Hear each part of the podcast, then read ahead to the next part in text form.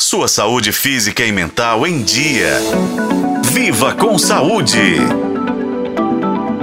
Últimos anos, vimos o setor da saúde avançar rapidamente com inovações tecnológicas, desde novos exames até ferramentas de diagnósticos mais precisas.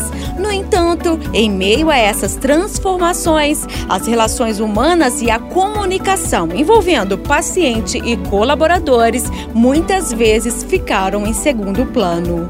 Imagine só entrar em uma instituição de saúde se sentindo vulnerável e inseguro. O modo como você é recebido desde o primeiro contato faz toda a diferença, o que nos leva a crer que mais do que qualidade técnica do tratamento, é fundamental também qualidade no relacionamento entre o paciente, sua família e a equipe médica. E quando a gente traz esse assunto para a saúde pública do Brasil, ele se torna ainda mais desafiador. É bom a gente destacar aqui a importância do SUS, o maior sistema de saúde público gratuito do mundo, que oferece atendimento para mais de 150 milhões de brasileiros. Mas a gente sabe também que existem vários fatores e problemas que fazem com que o sistema não seja tão eficaz quanto poderia ser. A diretora de marketing da Sociedade Brasileira de Experiência do Paciente, Gisele Rodrigues de Carvalho, comenta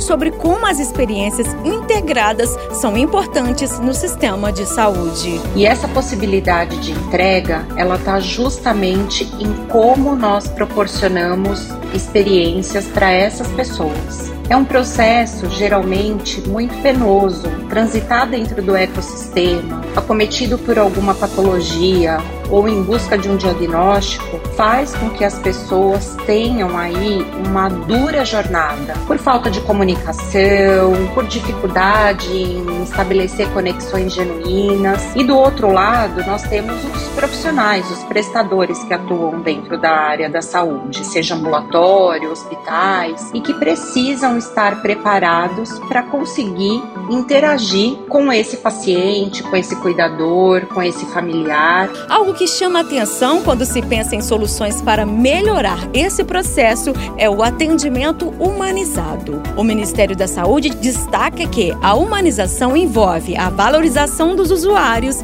dos trabalhadores e dos gestores, promovendo a criação de vínculos sólidos e a participação coletiva nos processos de trabalho. Implementar então esse tipo de atendimento pode significar não apenas tratar doenças, mas também cuidar das pessoas por inteiro. Eu sou Nubia Oliveira e este foi o podcast Viva com Saúde. Acompanhe pelos tocadores de podcast e na FM O Tempo.